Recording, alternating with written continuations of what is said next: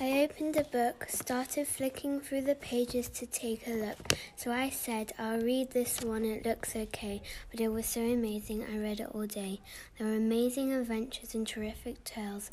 There were different characters, even animals like a whale. I finished a few chapters. I can't get enough on this plot. I recognize how much I read.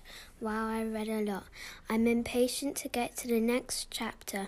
I hope at the end there will be a happily ever after. But later on, I finished the book, so I thought, what should I do?